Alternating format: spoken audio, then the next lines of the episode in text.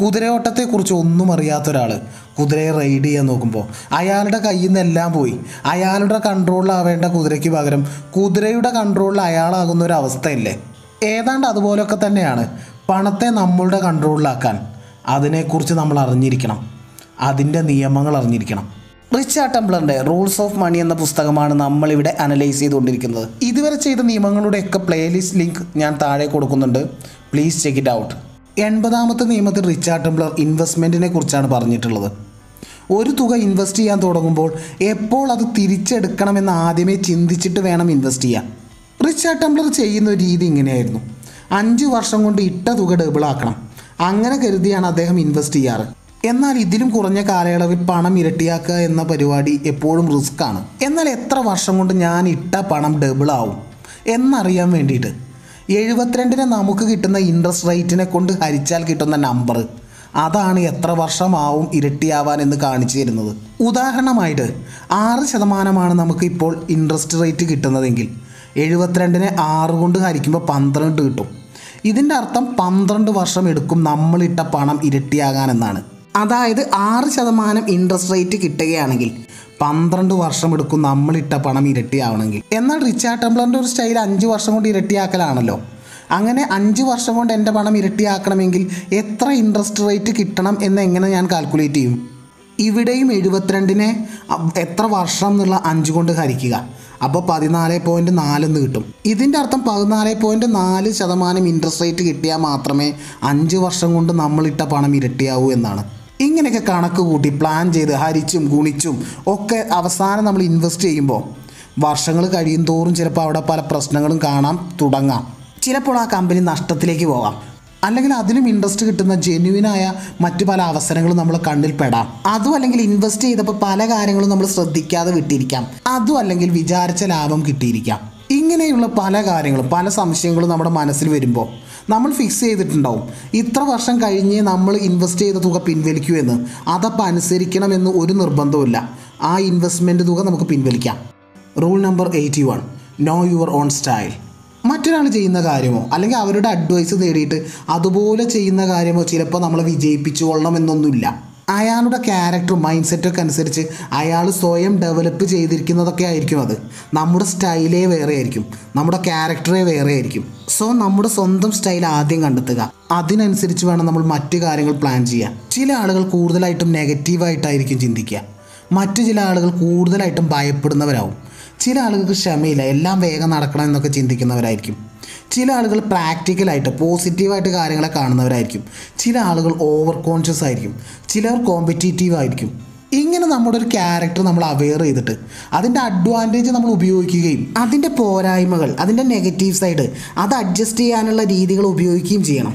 ഓരോരുത്തരും ഓരോ സ്റ്റൈലായിരിക്കും അതിനനുസരിച്ച് ചെയ്യുമ്പോഴാണ് നമുക്ക് വിജയസാധ്യത കൂടുന്നത്. സ്റ്റോക്ക് മാർക്കറ്റിൽ ഒരു സ്റ്റോക്ക് തിരഞ്ഞെടുക്കാൻ നമ്മളെ പഠിപ്പിച്ചു ഒരാളില്ലേ? അയാളെപ്പോലെ ആയിരിക്കില്ല നമ്മൾ ചെയ്യുന്ന രീതികൾ. അതാണ് നമ്മുടെ ഒരു സ്റ്റൈൽ നമ്മുടെ ആ സ്റ്റൈൽ കണ്ടെത്തുക. അതാണ് ഓദർ ഇവിടെ പറയുന്നത്. എൺപത്തിരണ്ടാമത്തെ നിയമത്തിൽ റിച്ചാർഡ് ടംബ്ലർ പറയുന്നത് നമ്മുടെ ബാലൻസ് ഷീറ്റ് റീഡ് ചെയ്യാൻ നമ്മൾ പഠിച്ചിരിക്കണം. ഇങ്ങനെ പറഞ്ഞതുകൊണ്ട് അദ്ദേഹം ഉദ്ദേശിച്ചത് പ്രത്യേകിച്ച് കമ്പനിയോ ബിസിനസ്സൊക്കെ നടത്തുന്ന ആളുകൾ ആദ്യകാലത്ത് നമ്മുടെ ടേൺ ഓവർ എത്രയുണ്ടെന്നൊക്കെയാണ് ചിന്തിക്കുക. എന്നാൽ പലരും ചിലവ് എത്രയുണ്ടെന്ന് ചിന്തിക്കാതെ ടേൺ ഓവർ മാത്രം നോക്കി ഭാവി കാര്യങ്ങൾ പ്ലാൻ ചെയ്യും. ഏറ്റവും പ്രധാന ടേൺ ഓവർ അല്ല. എത്ര നീക്കി വെക്കുന്നു എന്നതാണല്ലോ. ആ മിസ്റ്റേക്ക് ഒരിക്കലും ചെയ്യരുത്. നമ്മുടെ ഇപ്പോഴത്തെ അവസ്ഥ മനസ്സിലാക്കിയിരിക്കണം. എൺപത്തിമൂന്നാമത്തെ നിയമത്തിൽ പറയുന്നത് നമ്മൾ സമ്പാദിക്കാൻ തുടങ്ങുമ്പോൾ ഗവൺമെന്റിലേക്ക് ടാക്സ് അടക്കേണ്ടി വരും. ടാക്സ് നിയമങ്ങളെക്കുറിച്ചും ടാക്സിനെ കുറിച്ചൊക്കെ നമ്മൾ അറിവുണ്ടാക്കി വെച്ചിരിക്കണം. എങ്ങനെ ടാക്സ് നിയമപരമായി കൊണ്ട് തന്നെ എത്ര കണ്ട് കുറച്ചടക്കാം എന്ന കാര്യത്തിലൊക്കെ നമ്മളൊന്ന് അന്വേഷിച്ച് വെച്ചിരിക്കണം. പല സമയത്തും നമ്മളെ ഈ വിഷയത്തിൽ സഹായിക്കാൻ വരുന്നവർ നമുക്കൊരു ശരിയായ ഗൈഡൻസ് തരണമെന്നൊന്നുമില്ല. അത് മുൻകൂട്ടി മനസ്സിലാക്കി ഈ വിഷയത്തിൽ നമ്മൾ അറിവുണ്ടാക്കി വെക്കണം. പലപ്പോഴും നമ്മൾ അത്ര കാര്യമൊന്നും ആക്കണ്ട എന്ന് വിചാരിച്ച് ശ്രദ്ധിക്കാതെ പോയാൽ ചെറിയ ചെറിയ കാര്യങ്ങളായിരിക്കും ഭാവിയിൽ വലിയ തലവേദന ഉണ്ടാക്കി തരുന്നത്. എൺപത്തിനാലാമത്തെ നിയമത്തിൽ നമ്മുടെ കയ്യിൽ അസറ്റ്സ് ഉണ്ടെങ്കിൽ സ്വത്തുക്കൾ ഉണ്ടെങ്കിൽ അത് പണം ഉണ്ടാക്കി തരുന്ന രീതിയിലേക്ക് അതിനെ മാറ്റണം. നമ്മുടെ അസറ്റ്സ് നമുക്ക് വേണ്ടി വർക്ക് ചെയ്യണം. അങ്ങനെ വർക്ക് ചെയ്യാതെ നമ്മൾ അതിനെ വെറുതെ ഇടരുത്. ഇതിനു വേണ്ടിയിട്ട് ആദ്യം നമ്മുടെ കയ്യിലുള്ള സ്വത്തുക്കളുടെ അസറ്റ്സിന്റെ ഒരു ലിസ്റ്റ് ഉണ്ടാക്കുക. ശേഷം അതെങ്ങനെ വരുമാനം തരുന്ന രീതിയിലേക്ക് മാറ്റാമെന്ന് ചിന്തിക്കുക. അല്ലെങ്കിൽ ഓൾറെഡി വരുമാനം ഉണ്ടാക്കി തരുന്നുണ്ടെങ്കിൽ ആ വരുമാനം എങ്ങനെ കൂട്ടാമെന്നൊക്കെ ചിന്തിക്കാം എന്റെ കയ്യിൽ ഒഴിഞ്ഞൊരു പറമ്പുണ്ടെങ്കിൽ അതിനെ ഒരിക്കലും വെറുതെ ഇടരുത്. അതിൽ നിന്ന് വരുമാനം ഉണ്ടാക്കി തരുന്ന രീതിയിലേക്ക് അതിനെ മാറ്റണം. അതിൽ റബ്ബർ വെക്കാം തേക്ക് വെക്കാം ബിൽഡിംഗ് ഉണ്ടാക്കാം. ഓൾറെഡി വെറുതെ ഇട്ടിരിക്കുന്ന ബിൽഡിങ്ങുകൾ ഉണ്ടെങ്കിൽ അത് വാടകയ്ക്ക് കൊടുക്കാം. അല്ലാതെ ഒരിക്കലും നമ്മുടെ അസറ്റ്സിനെ വെറുതെ ഇടരുത്. Richard Templar rules of money എന്ന പുസ്തകത്തിന്റെ എൺപത്തഞ്ചാമത്തെ നിയമം പറയുന്നത് സമൂഹം നമുക്കിട്ടിരിക്കുന്ന വില നമ്മുടെ ശമ്പളത്തിന്റെ വലുപ്പമാണ് തീരുമാനിക്കുന്നത് എന്ന് പൊതുവെ പറയാറുണ്ട്. എന്നാൽ നമ്മുടെ സമൂഹം നമ്മളെ എങ്ങനെ കാണുന്നു എന്നതൊക്കെ രണ്ടാമത്തെ വിഷയമാണ്. നമ്മൾ നമ്മളെങ്ങനെ കാണുന്നു അതിലാണ് കാര്യം. നമ്മൾ ഒരിക്കലും നമ്മളുടെ മൂല്യം എന്റെ ശമ്പളമാണെന്ന് ചിന്തിക്കരുത്. നിങ്ങളുടെ മൂല്യം നിങ്ങളുടെ ശമ്പളത്തേക്കാൾ വലുതാണ് എന്ന് അന്ധമായിട്ട് അന്ധമായിട്ട് വിശ്വസിക്കുക. ഈ ജോലിയിൽ തന്നെ നിങ്ങൾ കടിച്ചു തൂങ്ങി കാലാകാലം കിടക്കാനൊന്നും പോകുന്നില്ല. നാളെ ഇതിലും നല്ല അവസരങ്ങൾ വരാം. നാളെ നിങ്ങൾ വലിയ കൂടുതൽ മികച്ച സ്കിൽസ് നിങ്ങൾ ലേൺ ചെയ്യാം. ഇതിലും കൂടുതൽ ശമ്പളം നാളെ നിങ്ങൾക്ക് കിട്ടും. നമ്മൾ ഓരോരുത്തരും യുണീക്കാണ് ഈ ലോകത്തെ സൂപ്പർ കമ്പ്യൂട്ടേഴ്സിനേക്കാളും ഒക്കെ പവർഫുള്ളായ തലച്ചോറും കൊണ്ടു നടക്കുന്നവരാണ് നമ്മൾ നമ്മുടെ മൂല്യം നമ്മൾ തിരിച്ചറിയണം. നമ്മുടെ കഴിവുകൾ നമ്മുടെ സ്കിൽസ് ഡെവലപ്പ് ചെയ്യണം. ഹാർഡ് വർക്ക് ചെയ്യണം.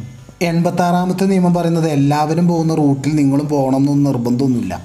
മുൻപിൽ പോകുന്നവരെ പിന്തുടർന്നവർ അവർ വെറും വെറും ആൾക്കൂട്ടം മാത്രമാണ്. നമ്മളാവാൻ ആഗ്രഹിച്ച ബഹുമാനിക്കുന്ന ആരാധിക്കുന്നവരൊക്കെ അവരെയൊക്കെ സൃഷ്ടിച്ചത് ഈ വേറിട്ട വഴികളാണ്. നമ്മുടേതായ വഴികൾ കണ്ടെത്താൻ ശ്രമിക്കുക. നമ്മുടെ ശരികൾ ഉൾവിളികൾ പ്രതീക്ഷകൾ ആഗ്രഹങ്ങൾ ഇതിനെയൊക്കെ പിന്തുടരുക. നമുക്ക് സ്വന്തമായിട്ടൊരു വിഷൻ ഒരു കാഴ്ച വേണം. അത് സമൂഹം നമ്മളിലേക്ക് അടിച്ചേൽപ്പിക്കുന്ന ഒന്നല്ല. നമ്മൾ കണ്ടെത്തേണ്ട ഒന്നാണ്. അതിനനുസരിച്ച് അതിനു വേണ്ടി മുന്നോട്ട് പോവുക. എൺപത്തേഴാമത്തെ നിയമം പറയുന്ന ഷോപ്പ് ഫോർ ക്വാളിറ്റി മുൻപ് ഇത് മെൻഷൻ ചെയ്തിട്ടുണ്ട്. റിച്ച് മൈൻഡ് സെറ്റ് ഉള്ള ആളുകൾ എപ്പോഴും വിലക്കുറവ് നോക്കി ലാഭം നോക്കി പ്രൊഡക്റ്റ് വാങ്ങുന്നവരല്ല. അവർ വാങ്ങുമ്പോൾ വിലയല്ല നോക്കുന്നത്. അതിന്റെ ക്വാളിറ്റിയാണ് ലോങ് ടൈമിൽ വിലക്കുറവ് നോക്കി വാങ്ങുന്നതിനേക്കാൾ ക്വാളിറ്റി നോക്കി വാങ്ങുന്നതാണ് നീണ്ടു നിൽക്കുക കണക്ക് കൂട്ടിയാൽ അതായിരിക്കും ലാഭം. എൺപത്തെട്ടാമത്തെ നിയമത്തിൽ പറയുന്നത് സ്മോൾ പ്രിന്റുകൾ നമ്മൾ ശ്രദ്ധിക്കണം. മ്യൂച്വൽ ഫണ്ടിന്റെ പരസ്യത്തിൽ മ്യൂച്വൽ ഫണ്ട് ഈ സബ്ജക്ട് ടു മാർക്കറ്റ് എന്ന് വേഗത്തിൽ പറയുന്ന ഒരു ഭാഗമുണ്ട് ഭൂരിഭാഗം പേരും വേഗത്തിൽ പറയുന്ന ചെറുതായി എഴുതിയ ലെറ്റേഴ്സ് ഒന്നും വായിക്കാറില്ല. ഇങ്ങനെയുള്ള ചെറിയ പ്രിന്റുകൾ നമ്മൾ ശ്രദ്ധിക്കണം. നമുക്ക് ആവശ്യമുള്ള പലതിന്റെയും കവറിൽ എഴുതിയത് അല്ലെങ്കിൽ നമ്മൾ ആരെങ്കിലുമായിട്ട് കോൺട്രാക്റ്റ് സൈൻ ചെയ്യുന്നതിന് മുൻപ് അതിലെഴുതിയ വല്ല ഹിഡൻ മീനിങ് ഉണ്ടോ എന്നൊക്കെ ഒന്ന് പരിശോധിക്കണം. പിഴ അടക്കേണ്ടി വരും. അല്ലെങ്കിൽ പല പെനാൽറ്റികളൊക്കെ നമ്മൾ അടക്കേണ്ടി വരും. ഇതിൽ നമ്മളോട് അടയ്ക്കാൻ പറഞ്ഞ തുക ശരിയാണോ? അഥവാ അധികം അവർ വാങ്ങുന്നുണ്ടോ? എന്നൊക്കെ നമ്മൾ ചെക്ക് ചെയ്തിരിക്കണം. എൺപത്തൊമ്പതാമത്തെ നിയമം പറയുന്നത് എന്റെ കയ്യിൽ പണമില്ല എന്നാൽ പല ആഗ്രഹങ്ങളും ഉണ്ട്. നമ്മുടെ മുന്നിൽ ഇ എം ഐ ലോൺ എന്നൊക്കെ ഓപ്ഷൻസ് ഒക്കെ ഉണ്ട്. ഈ നിയമം ഇങ്ങനെയാണ് പറയുന്നത് എന്റെ കയ്യിൽ പണമില്ലെങ്കിൽ ചിലവാക്കരുത്. നാളെ സാഹചര്യം മാറും. ആഗ്രഹിച്ച സാമ്പത്തിക സ്ഥിതി വരും. അപ്പോൾ ചിലവാക്കാമെന്ന് മനസ്സിനെ പറഞ്ഞ് പഠിപ്പിക്കണം. ഇത് നമുക്ക് കൂടുതൽ പണം ഉണ്ടാക്കാനുള്ള മോട്ടിവേഷനായിട്ട് വർക്ക് ചെയ്യും. എന്നാൽ ചിലവാക്കരുത് പിശിക്കണമെന്നൊന്നുമല്ല ഇവിടെ പറയുന്നത്. പലരും കിട്ടുന്നതിനേക്കാൾ കൂടുതൽ ചിലവാക്കുന്നവരാണ്. ഇ എം ഐ ലോണുകൾ കടങ്ങൾ ഇതൊക്കെ അവരെ ദരിദ്രരാക്കിയിട്ട് നിലനിർത്തും. കാലാകാലം. റൂൾസ് ഓഫ് മണി എന്ന പുസ്തകത്തിന്റെ തൊണ്ണൂറാമത്തെ നിയമം. നമ്മൾ പലരും പറഞ്ഞ് കേട്ട് തഴമ്പിച്ചൊരു നിയമമാണിത്. കഴിഞ്ഞ നിയമത്തിൽ പറഞ്ഞ പോലെ വരവിനേക്കാൾ കൂടുതൽ ചിലവാക്കിയിട്ട് വയസ്സുകാലത്തും ജോലിക്ക് പോകേണ്ട ഒരു അവസ്ഥ നമുക്ക് വരരുത്. അല്ലെങ്കിൽ മറ്റൊരാളോട് ചോദിക്കേണ്ട ഒരു അവസ്ഥയും നമുക്ക് വരരുത്. അതിനായിട്ട് ഇപ്പോൾ തന്നെ ഏതെങ്കിലും ഒരു സ്കീമിൽ പണം ചേർത്ത് തുടങ്ങുക. ഇത് നമ്മൾ ചെയ്തു തുടങ്ങിയാൽ അപ്പോൾ ആ പണം കൊണ്ട് നമ്മൾ ആഗ്രഹിച്ച പോലെ നമുക്ക് ജീവിക്കാൻ കഴിയും. ഇതെത്ര നേരത്തെ? ചെറിയ തുകയാണെങ്കിലും നമ്മളിങ്ങനെ അടച്ചുകൊണ്ടിരുന്നാൽ നമുക്ക് വലിയൊരു ഭാരം തോന്നില്ല. എന്നാൽ വൈകുന്തോറും തുകയുടെ വലിപ്പം കൂടും. അത് നമുക്കൊരു ഭാരമായിട്ട് മാറും. കാരണം നമുക്ക് ആ സമയത്ത് ഇത് മാത്രം നോക്കിയാൽ പോരാ. നമുക്കൊരു ഫാമിലി റൺ ചെയ്യാനുള്ളതാണ്. അടുത്ത നിയമം റൂൾ നമ്പർ തൊണ്ണൂറ്റൊന്നും ഇതിനോടൊപ്പം തന്നെ പറയേണ്ടതാണ്. വാർദ്ധക്യകാലത്ത് നീക്കി വെക്കണം എന്നൊക്കെ പറഞ്ഞതുപോലെ തന്നെ പെട്ടെന്നൊരു ആവശ്യം ഒരു എമർജൻസി വന്നാൽ എന്താണ് നമ്മൾ ചെയ്യുക അതിനുവേണ്ടി ഒരു ചെറിയ തുകയെങ്കിലും ഒരു അക്കൗണ്ട് തുടങ്ങി അതിലേക്ക് പതുക്കെ പതുക്കെ നമ്മൾ മാറ്റുക. ഇത് കേൾക്കുമ്പോൾ ഇത്രയൊക്കെ പ്ലാൻ ചെയ്യണോ എന്ന് ചിന്തിക്കാം. നമുക്ക് എമർജൻസി വരികയോ വരാതെയോ ഇരിക്കാം. ആ സമയത്ത് നമ്മുടെ കയ്യിൽ ചിലപ്പോൾ പണം ഉണ്ടാവാം വയസ്സാവാം. അല്ലെങ്കിൽ വയസ്സാവുന്നതിന് മുൻപേ പോവേണ്ടിയും വരും. നമ്മുടെ വരാനിരിക്കുന്ന ആവശ്യങ്ങളെ മുൻകൂട്ടി മനസ്സിലാക്കി പണത്തെ മാറ്റിവെക്കുന്ന ശീലം. അത് ഫിനാൻഷ്യൽ ഡിസിപ്ലിന്റെ ഭാഗമാണ്.